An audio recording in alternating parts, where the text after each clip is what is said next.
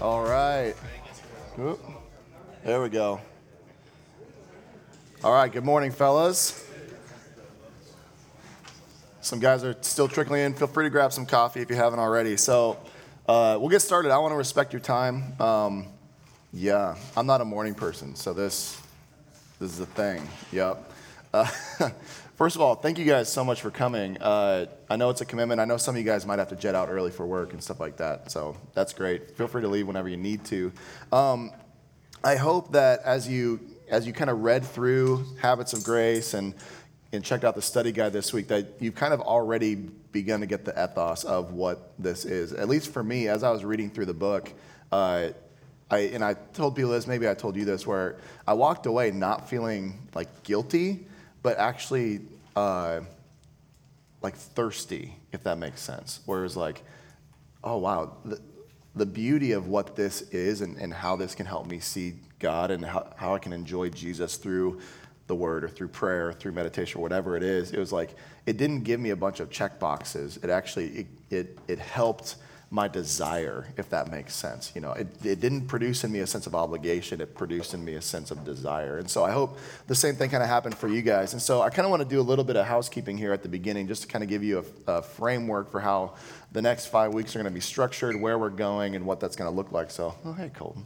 Uh, um, so we're going to have, over the next three weeks, uh, this this morning we're talking about hearing God's voice through his word, through scripture. Next week it's going to be hearing his voice uh, through meditation. So after we've read scripture, how do we meditate on that? How do we let that, you know, soak in us, I guess is a way you could say that if you're kind of artsy or whatever. Um, have his ear through prayer, uh, belong to his body in fellowship, so the value of the local church. Um, and we're actually going to be going through a four-week series in September on the church. What is the church, uh, and, and what does the church do? Uh, it's four weeks, so it's not exhaustive, but I think this will be a good kind of uh, kind of primer, you know, for us before we get into that. And then stewardship, uh, steward is resources. It, in the book, it's called the coda. It kind of seemed like that was the junk drawer a little bit.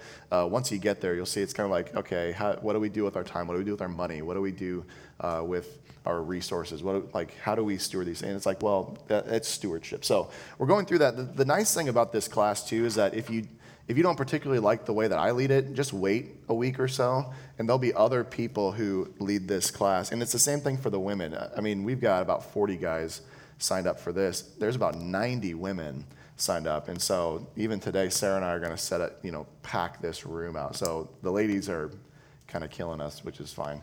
But uh, but so for us, it's going to be, uh, I'll be teaching some. Scott Rieger uh, will teach, Mark Jackson, Cody Cline, uh, Jordan Prohoda.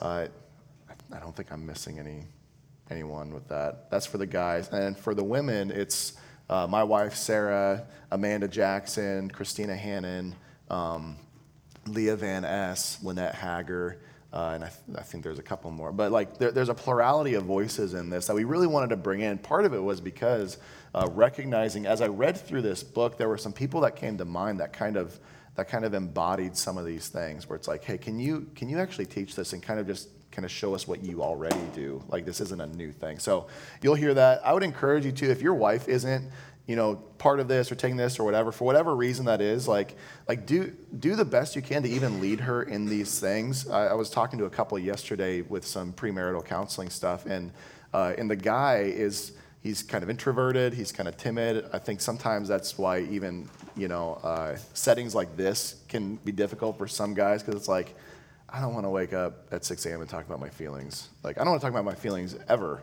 you know, let alone at six a.m. You know, it's like, okay, we're not going to talk about your feelings. But um, he's kind of introverted and kind of trying to process, like, how how do I how do I spiritually, like, is spiritual leadership something that's only relegated to the extroverts?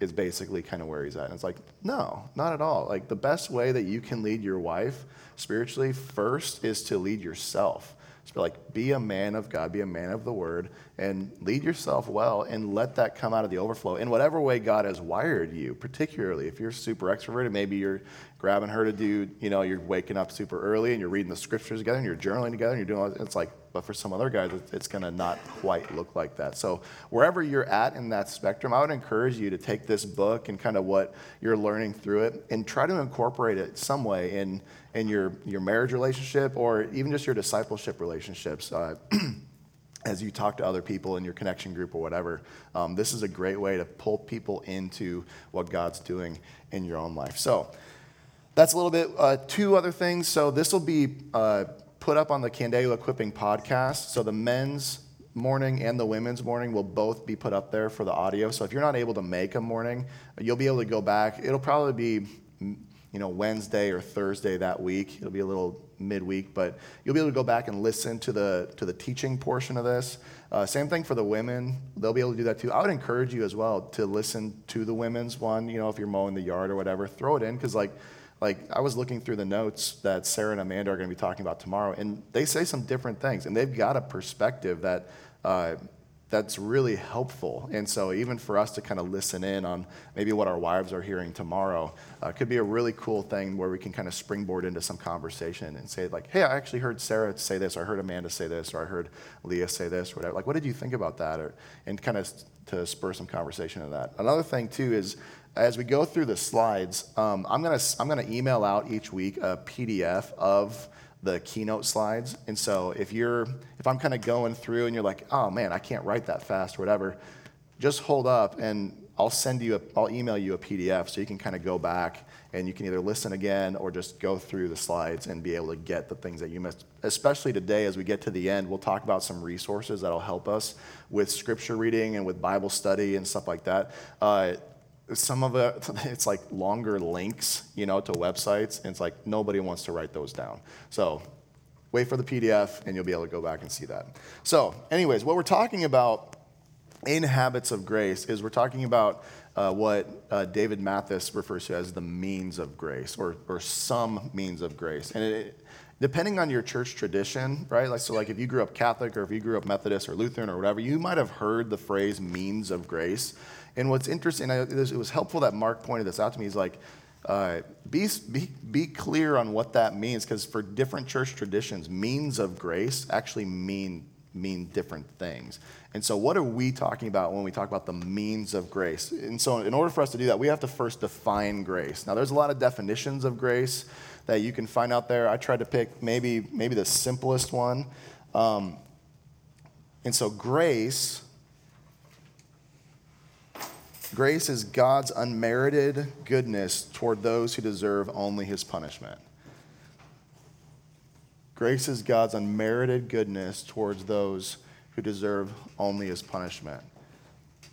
So if mercy is not getting what you do deserve, grace is being given something you don't deserve.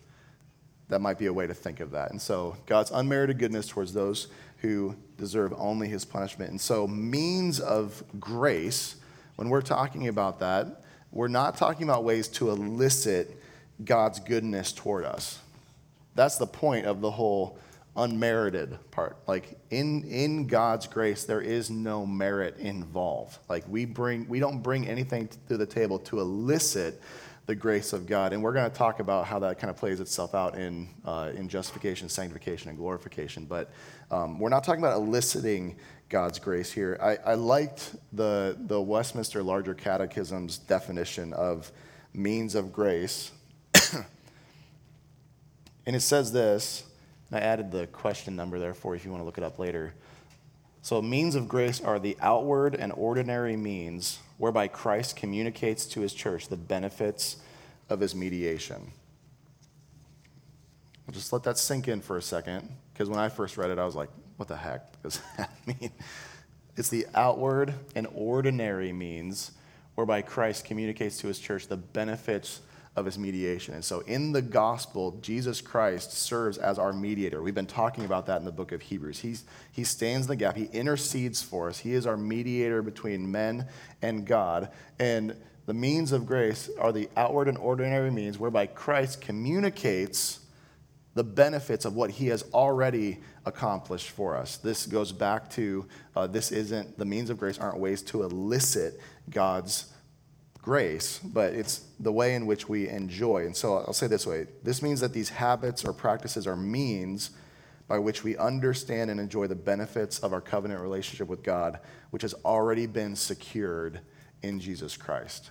And so in the means of grace, we're not, we're not earning anything. What we're doing is we're using some tools that we've been given to be able to see more clearly the greatness of God and what he has done in Jesus Christ. That's essentially what that is. And so that's why, as much as I can, if I if I can have some uh, some control over my language, I'm going to, as much as I can, try to say uh, some means of grace, because these, these aren't uh, ex- exclusive, I would say. Uh, you'll find other definitions of means of grace, uh, also including baptism and communion. And, and we won't really talk explicitly about that, uh, but there are other ways in which we can see God more greatly and, and enjoy the benefits of what Christ has already secured uh, for us. And so that's what we're talking about in means of grace. There was a quote here on, um, oh, wow, I almost moved on here. So what... One thing about the class structure is we're going to start off, uh, it's not going to be exclusively, exclusively me just talking at you. Okay, that'd be weird with round tables, right? So there'll be some table discussion. Uh, again, grab your coffee if you need to wake up a little bit for that. But uh, with all of that said, so defining grace and understanding what we mean when we say means of grace. Uh, remember, grace is God's unmerited goodness towards those who deserve only his punishment. And so one of the things we'll do for the next five to ten minutes is I want you to dis- to discuss at your tables, how have you seen God's unmerited goodness toward you in your life?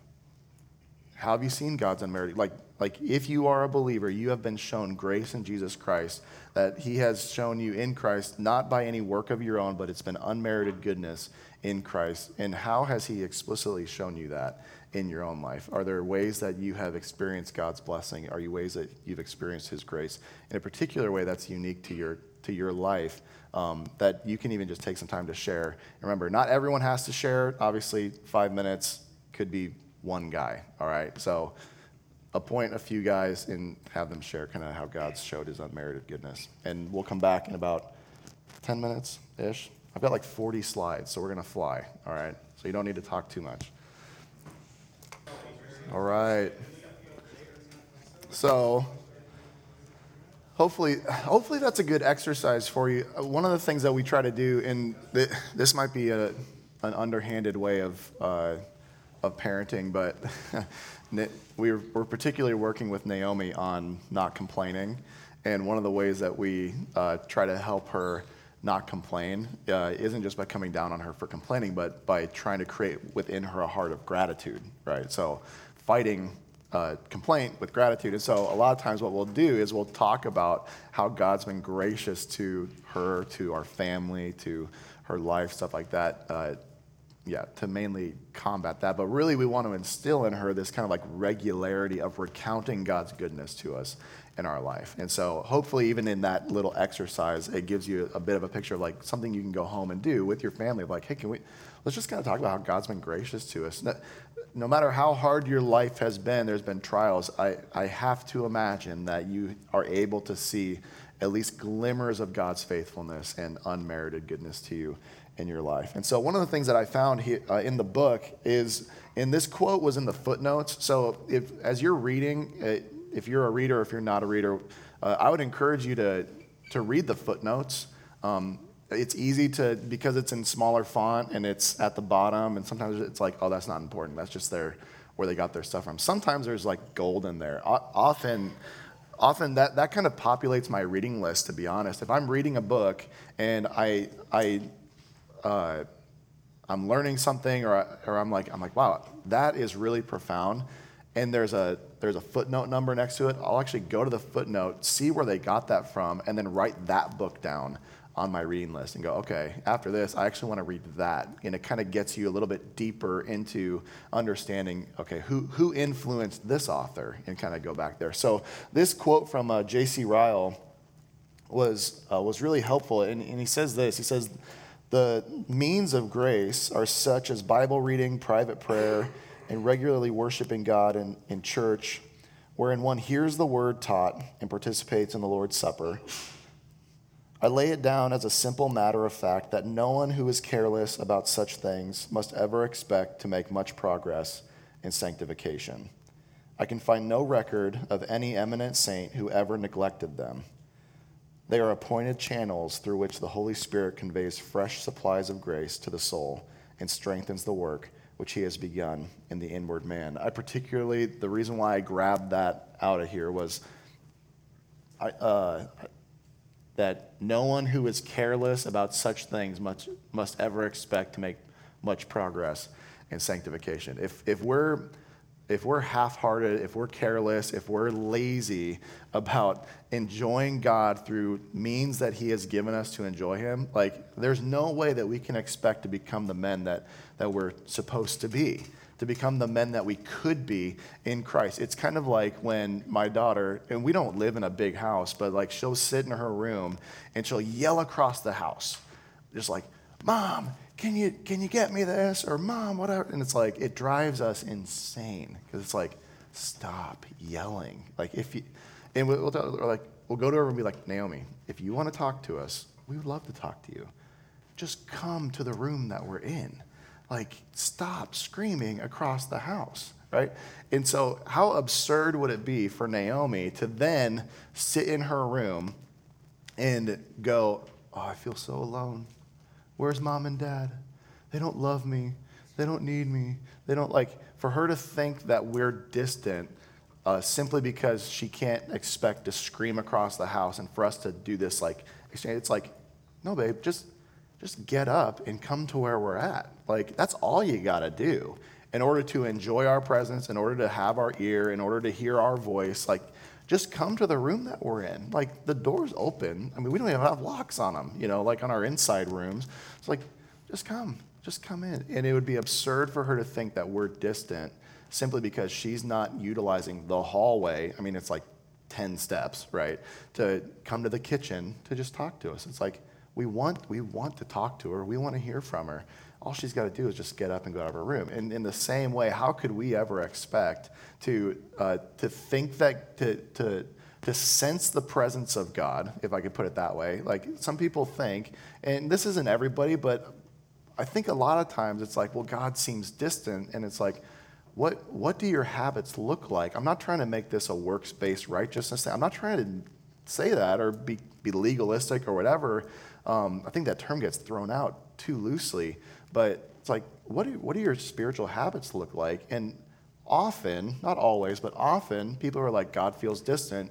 It also tends to follow that their that their regular habits of communing with God in the ordinary ways that we have to commune with him, it's like those are also have gone by the wayside. And it's like, well, of course, I'm I'm not saying it's just like a one-size-fits-all, this fixes everything and whatever, but it's like, it certainly doesn't hurt to read scripture, to meditate on it, to pray, to enjoy community with his church, stuff like that. It's like, if you're neglecting those things, then how could we ever expect to make progress in our sanctification? And so I thought that was a really helpful point, and uh, and it was a timely thing for what we're parenting through. So uh, three things that I just wanted to, to define as we kind of move along is uh, David Mathis in the book talked about justification, sanctification, and glorification, and th- those didn't really get particular definitions uh, in uh, in their biblical words, right? So I, I wanted to kind of define these for us. One of the things that he says is that grace justifies. So God's unmerited goodness justifies. What does that mean? So God's unmerited goodness justifies. And justification is an inst- is an instantaneous legal act of God in which he, one, thinks of our sins as forgiven in Christ and, and Christ's righteousness as belonging to us, and two, declares us to be righteous in his sight. So our justification is, is like an objective. This is your status. You're like, I don't feel sinless. It's like, well, you, one, you aren't subjectively, you are objectively. And we talked about this uh, two weeks ago, where it's like uh, you, we have been perfect, perfected and sanctified in Christ. He has perfected us. That's what that means. He has justified us, so that we stand before God objectively justified in right standing, because when God looks at us, he sees Christ in us. That's justification. So grace justifies and grace sanctifies. What was so cool about about studying the Hebrews ten passage, the first part of Hebrews ten, was that we see, uh, was that to see perfected and sanctified both in the same uh, in the same passage. And, and sanctified here, sanctification is both a completed and progressive work of God in which we're set apart. That's what sanctified means, set apart. In which we are set apart as righteous in Christ and are continually becoming set apart through joyful obedience as we're empowered by the Holy Spirit. And that continually becoming set apart, isn't that we're, isn't that we have to like maintain our objective status as justified in Christ, but it's it's this progressive work where we're where we are continually being conformed in our present state into the reality of our actual identity in Christ. So what is objectively true of you in Christ as being justified, we are continually being transformed into. So so that even while God sees you uh, in the same way that he sees Christ, the reality is, is that you know you don't act exactly like Christ, obviously, right? That is a progressive uh, movement where, and we're going to do it for the rest of our lives. We're going to be progressively becoming more and more like Christ. But the day will come when we are finally made like Christ. And that's where grace uh, glorifies. So justifies for the believer, justification, uh, if you want to think of it real uh, s- simplistically, is like we look back on our justification, we uh, we enjoy and grow and experience our sanctification now, and we look forward to our glorification. So glorification is the perfect conformity of the believer to the image of Jesus Christ, both in body and soul. It is the perfection of sanctification when our body of humiliation will be conformed to the body of Christ's glory. This will come when either Christ returns or when he takes us home to be with him in heaven. We will be then glorified. We will be then made perfected in Christ's image. And, uh, and I, I guess you could say that the sanctification process uh, will have stopped. Okay, so grace justifies, grace sanctifies, grace glorifies. And so one of the ways uh, that I put this down here is that it's only God's unmerited goodness and favor that secures our justification, that secures and enables our sanctification, and gives us the affirmation that we can look forward to our glorification. So it, this all lives under the umbrella of God's unmerited goodness. Right? Like without the goodness of God toward us in Jesus Christ, we would never be justified, we would never be sanctified, and we would never look forward to being glorified. It's all God's unmerited goodness here. And so all of this, again, is the backdrop by which we want to view all of these uh, habits or disciplines or practices, right? Like Like, lest we think, and I think I think he does a good job in the book of, of trying as best he can to remove the, uh, the the merit basis of doing any of these things, is that it, this is all under the backdrop of God's grace, and these are all means through which we don't elicit his grace, but through which we enjoy the grace that we've already been given in Christ, okay? So this first week here, that was a pretty long preamble for actually getting into chapter one. But first week, we're talking about hearing his voice, particularly through the written word of God, the revealed word of God, through scripture. That, that's the primary way through which God has given us to hear his voice. And so the first thing, honestly, that uh, that we can, if, if you're like, I don't know what uh, what um, what gracious thing to give thanks for when I go home and, and try to stir, strike up that conversation, like how has God been gracious to us? You could simply go, well, God has spoken. He's not aloof. He's not silent. Like the fact that God has spoken and has revealed his words to us is an unmerited display of his goodness towards us. Like God has spoken to us in his revealed word. We can know the mind of God.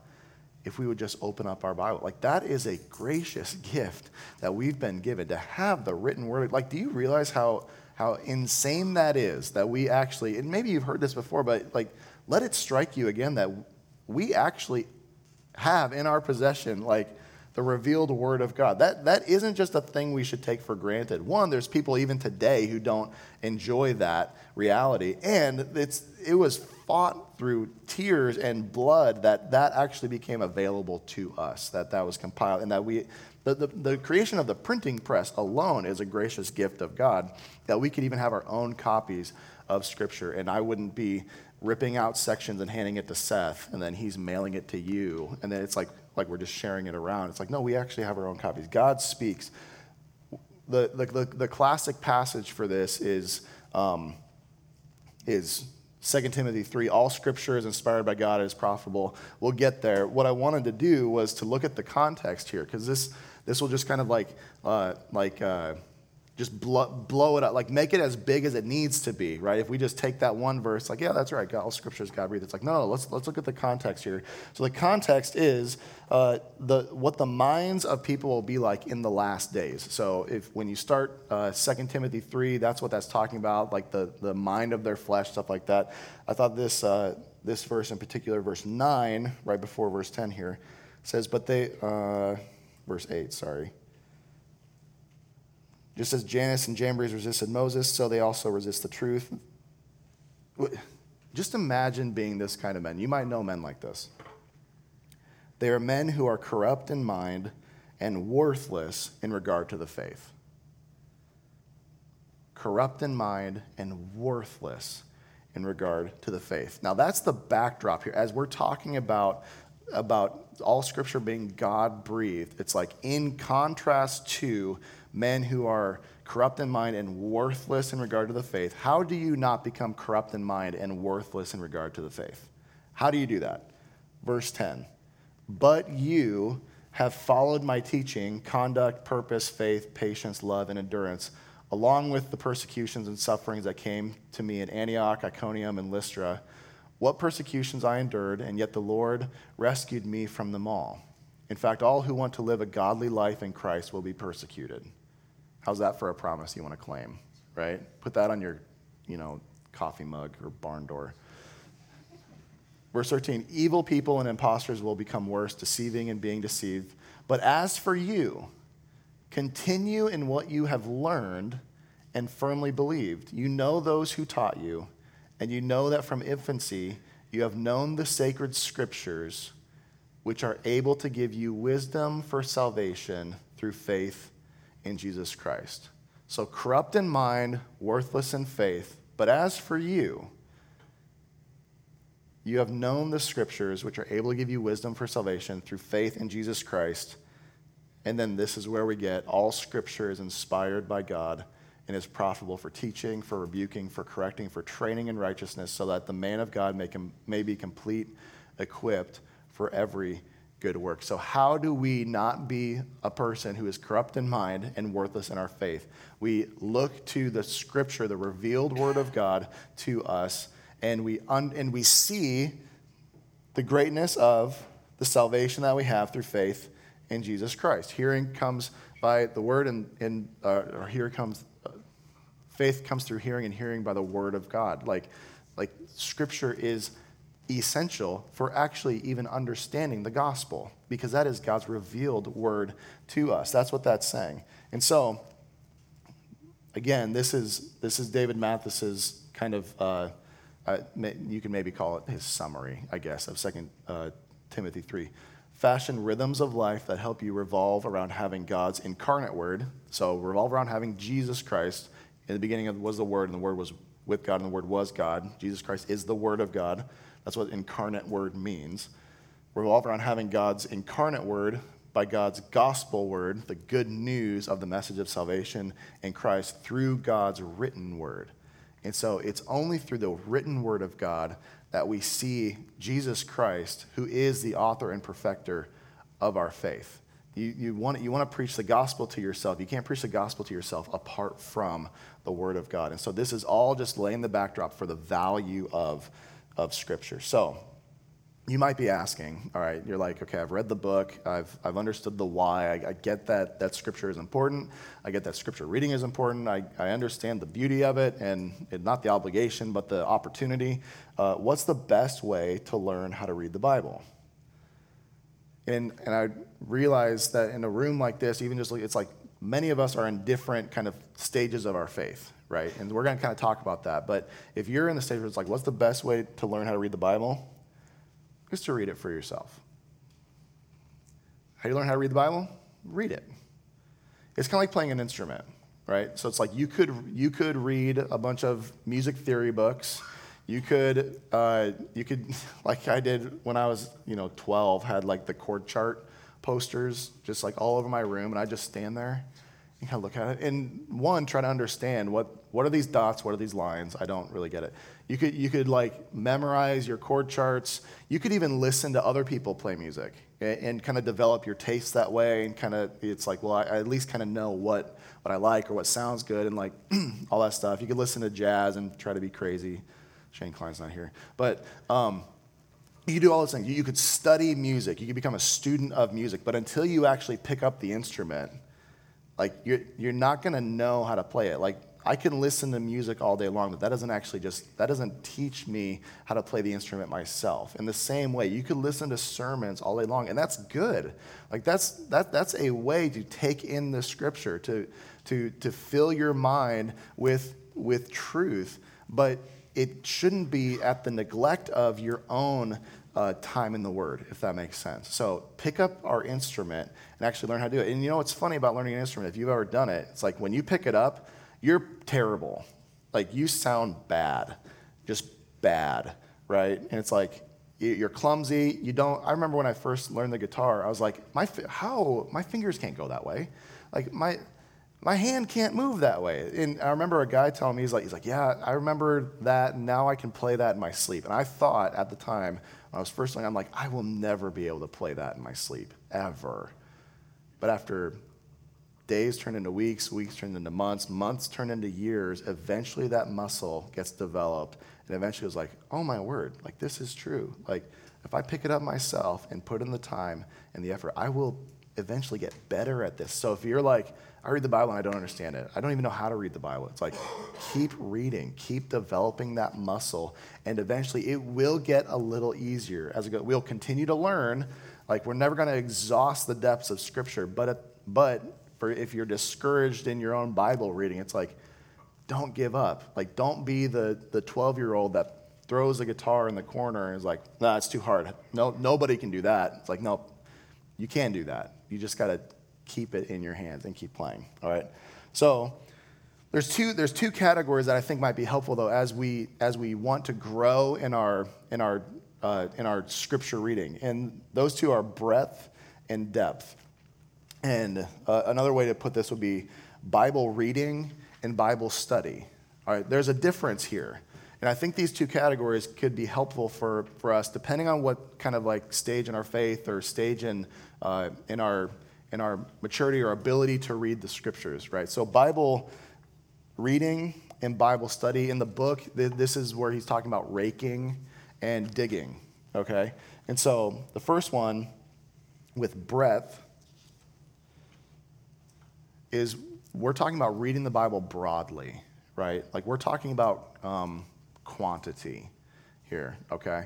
And, and again, I don't want to turn any of this necessarily into like, you have to read this much in order to get this benefit. But I'm just simply talking about reading the Bible broadly.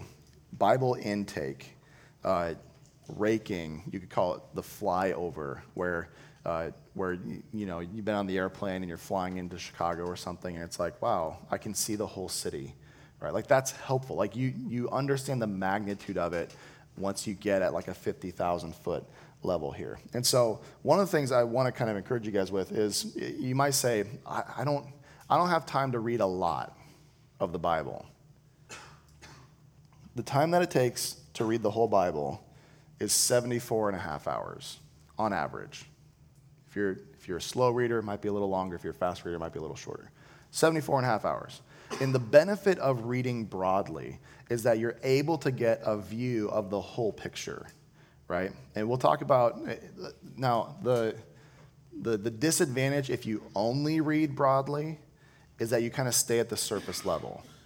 Is that you you get a broad view of the whole picture of, of the story of the Bible, but you you don't really get an in-depth look at anything. Uh, I, one of the ways I was talking to my wife about it last night was um, was reading broadly is like raking, reading deeply is like digging up the gold. And I think he kind of uses that analogy here. But reading broadly, we need to do that in order to get the broad scope of Scripture. So it takes seventy-four and a half hours to read the whole Bible. You're like, I don't have seventy-four and a half hours. That's like, that's about as much vacation as I get a year. You know, I'm like, that's not, that's not, I'm not saying take your whole vacation to read the Bible. What I'm saying is, is that equals twelve minutes a day.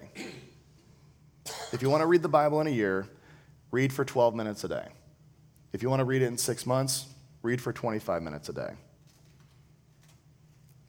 It's about as simple as that, to be honest. And it's like uh, Crossway did a did a survey. And just to put this in a little bit of perspective for you, because uh, I think one of the excuses as to why we don't read the Bible is I don't have time. It's like, okay, well, do you have twelve minutes? Uh, they took a survey, and seventy percent of people spend, on average, thirty minutes or more a day checking and responding to emails. thirty minutes a day, seventy percent of people. That's most of us in this room. fifty-nine percent of people spend thirty minutes, thirty minutes or more a day watching T V.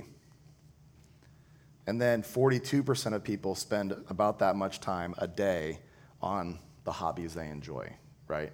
And so for the I don't have time excuse, like, I... I'm not trying to be heavy, and I'm saying this to myself too. It's like, I've got twelve minutes.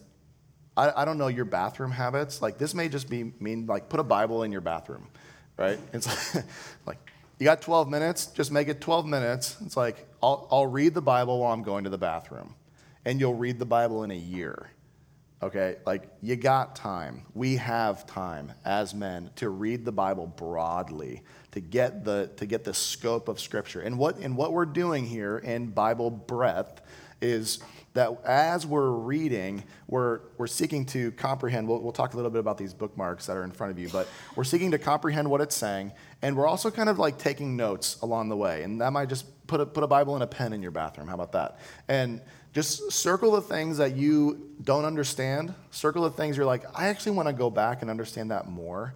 I'd like to take a little bit more time to look at that. Honestly, Bible breadth is is a lot of what my morning reading is. It's like, I wake up, again, I'm not a morning person. I make my coffee. I kind of like, I say good morning. That's about as much as I say in the morning to my family. Like, I'm trying to grow in that. And I'm like, okay, I slept well. Thanks for asking. And sit down.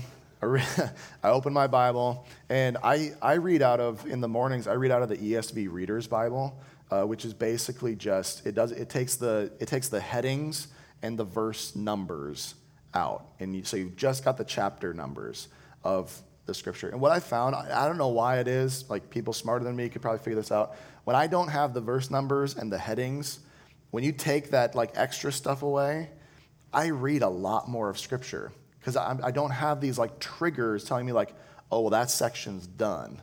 It's like, well, no, like these are these are letters. Like these are these are these are broader writings. Like those weren't original to the the chapter numbers and the verse numbers and the the bold headings. Like th- that wasn't in the original manuscripts. You know, like they're helpful for me to find where I'm at, but they're not like authoritative and like, well, you should stop now. Right? It's like I read a lot more Scripture. I, I read a, I read a lot more broadly.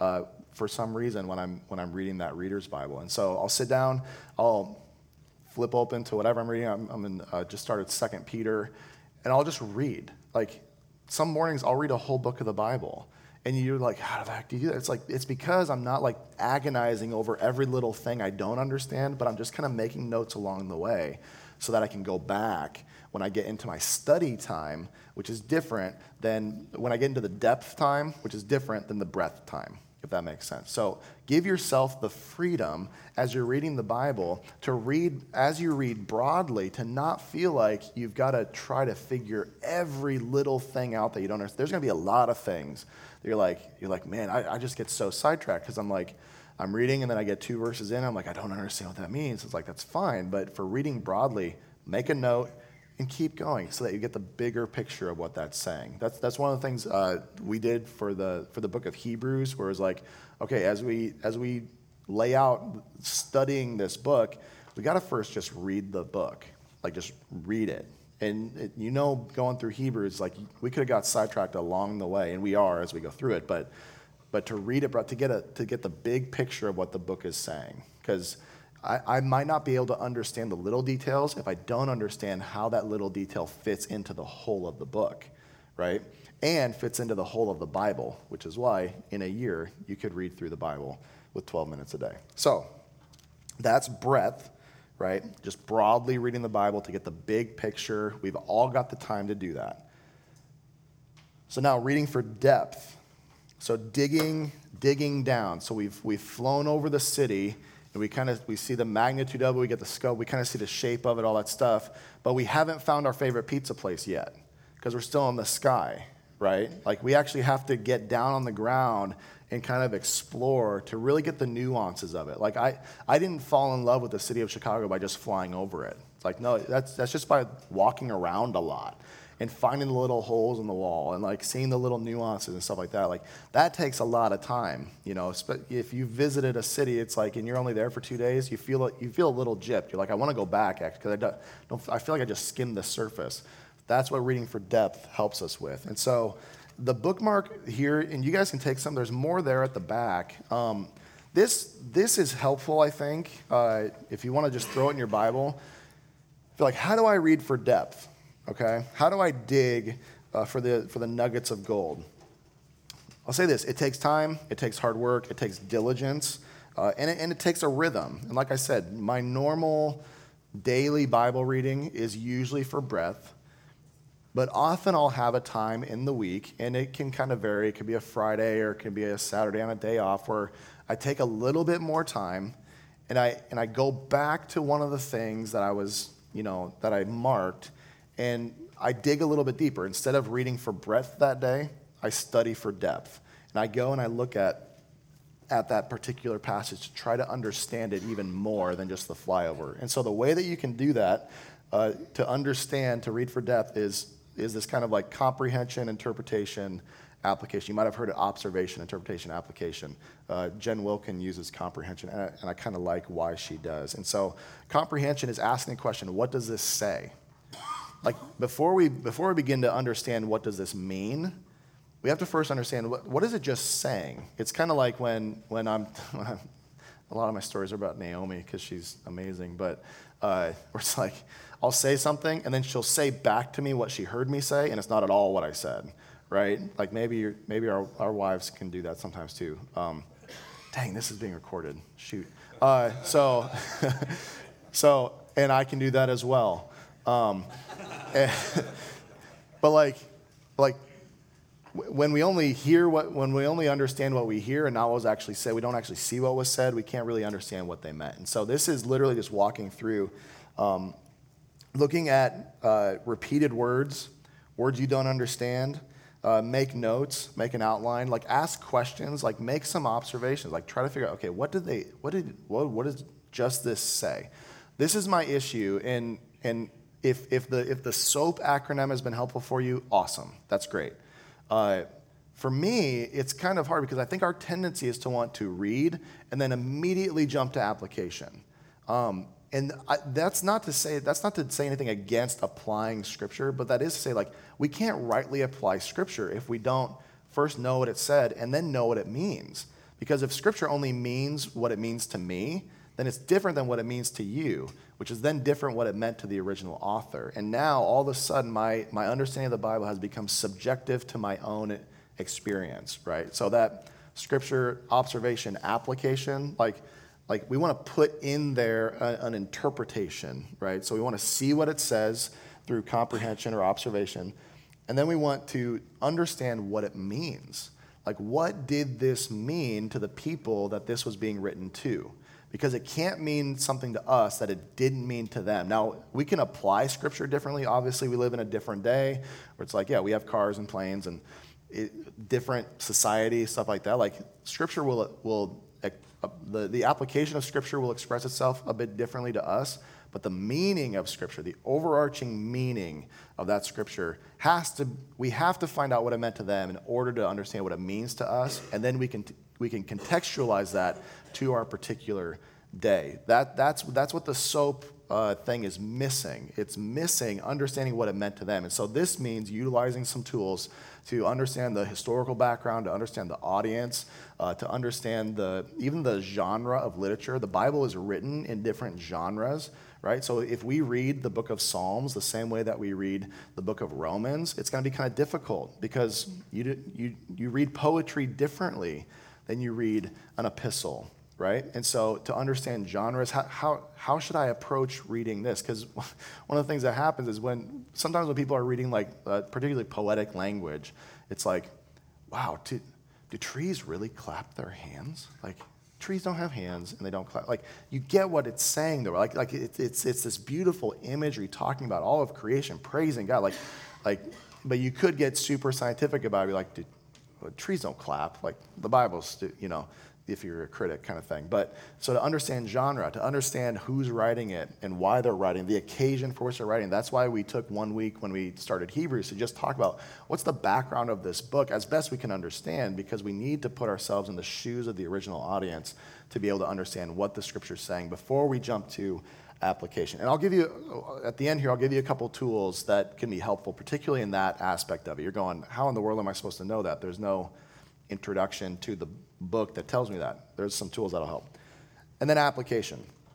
Application. We're we're asking, what does this teach me about God, and how will that change me? What does this teach me about God, and how will that change me? After seeing what it says, after doing the work to understand what it means, we're asking, how does this teach me about God, and how will it change me? Again, this is in the, the reading for depth portion, right? This isn't. This probably isn't going to be an everyday practice for you. This might be once a week. This might be once every couple of weeks where you set aside time to dig a little bit deeper. But we have to dig a little bit deeper in order to get the golden nuggets that are down there to understand what this is actually saying. All right? I'm just kind of flying here. I want to respect your time. Again, if you got to leave early, feel free to. Some helpful tools. We're almost done. Helpful tools. Again, this is where the P D F in your email is going to come in helpful. Um, This is this will be particularly helpful in the interpretation part of your of your Bible reading for depth. Okay, so first are commentaries, and instead of giving you like specific commentaries on specific books or whatever, uh, Ligonier Ministries. So if you're familiar with R C Sproul or Sinclair Ferguson or Robert Godfrey, some of these like amazing men, um, they've compiled a list of. So if you go to this link, it'll have a list of every book of the Bible. Click on whatever book you're in, and it'll give you a list of suggested commentaries that they've kind of sifted through, and they've kind of curated this list of commentaries that can be helpful. And I'll, I'll say this, guys.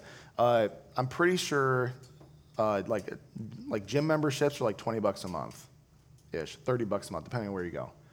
Netflix is like nine dollars a month. Um, I'm trying to think of what other subscription. The average cable bill is eighty-five dollars a month. Commentaries,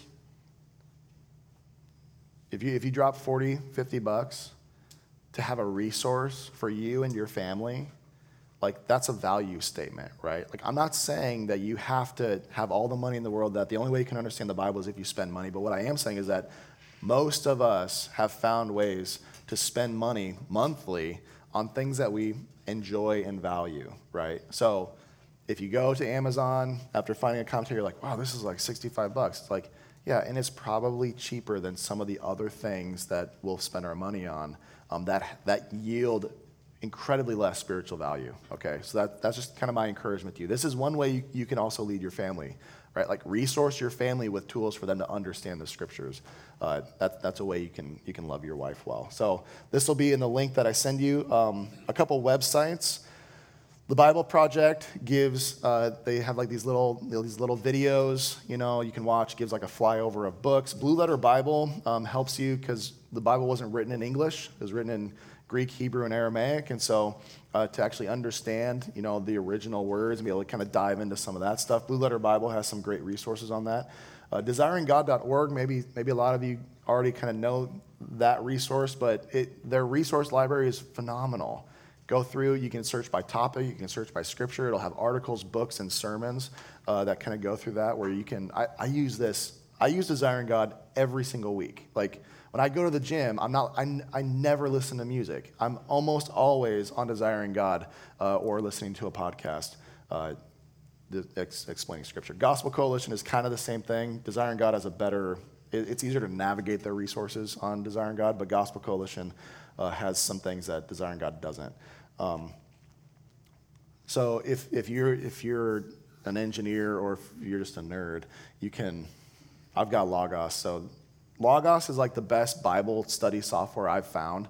Um, now, when you go to it, you're going to be like, oh my gosh, like that's expensive. It's like, yeah, it is expensive, but again, it's worth it. The hard part with Logos, uh, you, you could print off all the things you're reading and give it to your spouse or whatever, but um, if you're like, yeah, I'm going to go all for it, Logos is basically buying uh, an academic library on the scriptures. So if you, if you, if you, By the, at the chance that you want to utilize that and you want some help, like kind of choosing a, a package that works for you, uh, feel free to ask me. But I've, I use Logos uh, like every day. So, and then some books. Again, these will all be in the P D F you get emailed. Grasping God's Word. I talked about genre. You're like, how how how do I even understand? I don't even know what the genres of the Bible are. Grasping God's Word will have an overview of what these genres are, and it literally talk. It's like how to read your Bible, how to how to study and interpret your Bible. Same thing with How to Read the Bible for All It's Worth. It's kind of in the name. Uh, Women of the Word, we, we plugged this uh, probably six months ago. Where it's like, it, it's people of the Word. It's like, it's an amazing book on, on how to read the Bible. She did a phenomenal job on that. Uh, reading the Bible Supernaturally is good. It It is four hundred fifty pages, though. So there you go.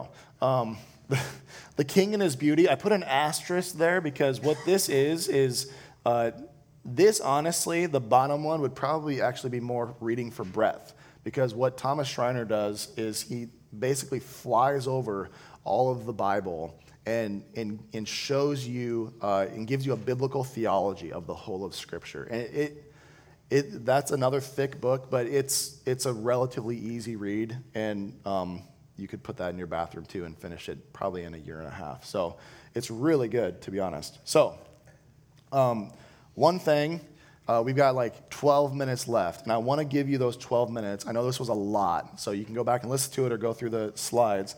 Um, but at your tables, discuss one of these two questions, all right? In light of all of this, so God has graciously given us His Word in order for us to understand and see who He is. Now, we could get lost in the weeds on the perfect way to study your Bible and all this. Like, the point of studying the Bible is not to be good at studying the Bible. The point of studying the Bible is to see and enjoy God. That's the point. If you're clumsy at it, awesome. If you're good at it, great. Like, read the Bible to see the beauty of God. All right, so what are your current rhythms of Bible reading and study? Uh, what does this look like now? Maybe you're terrible at it. You're, maybe you're like, maybe your answer to that is like, I don't do either. I don't do either. I don't read for breadth, twelve minutes a day. I don't read for depth. I don't do any of that. That's fine. This is a great starting place for you. Uh, and then what are some new ways you want to grow in your rhythms, or start a rhythm of either reading for breadth or reading for depth? So take the next, you know, Uh, eight minutes, ten minutes, something like that. And then I'll come back here, I'll pray for us, and then we'll be done. So, cool.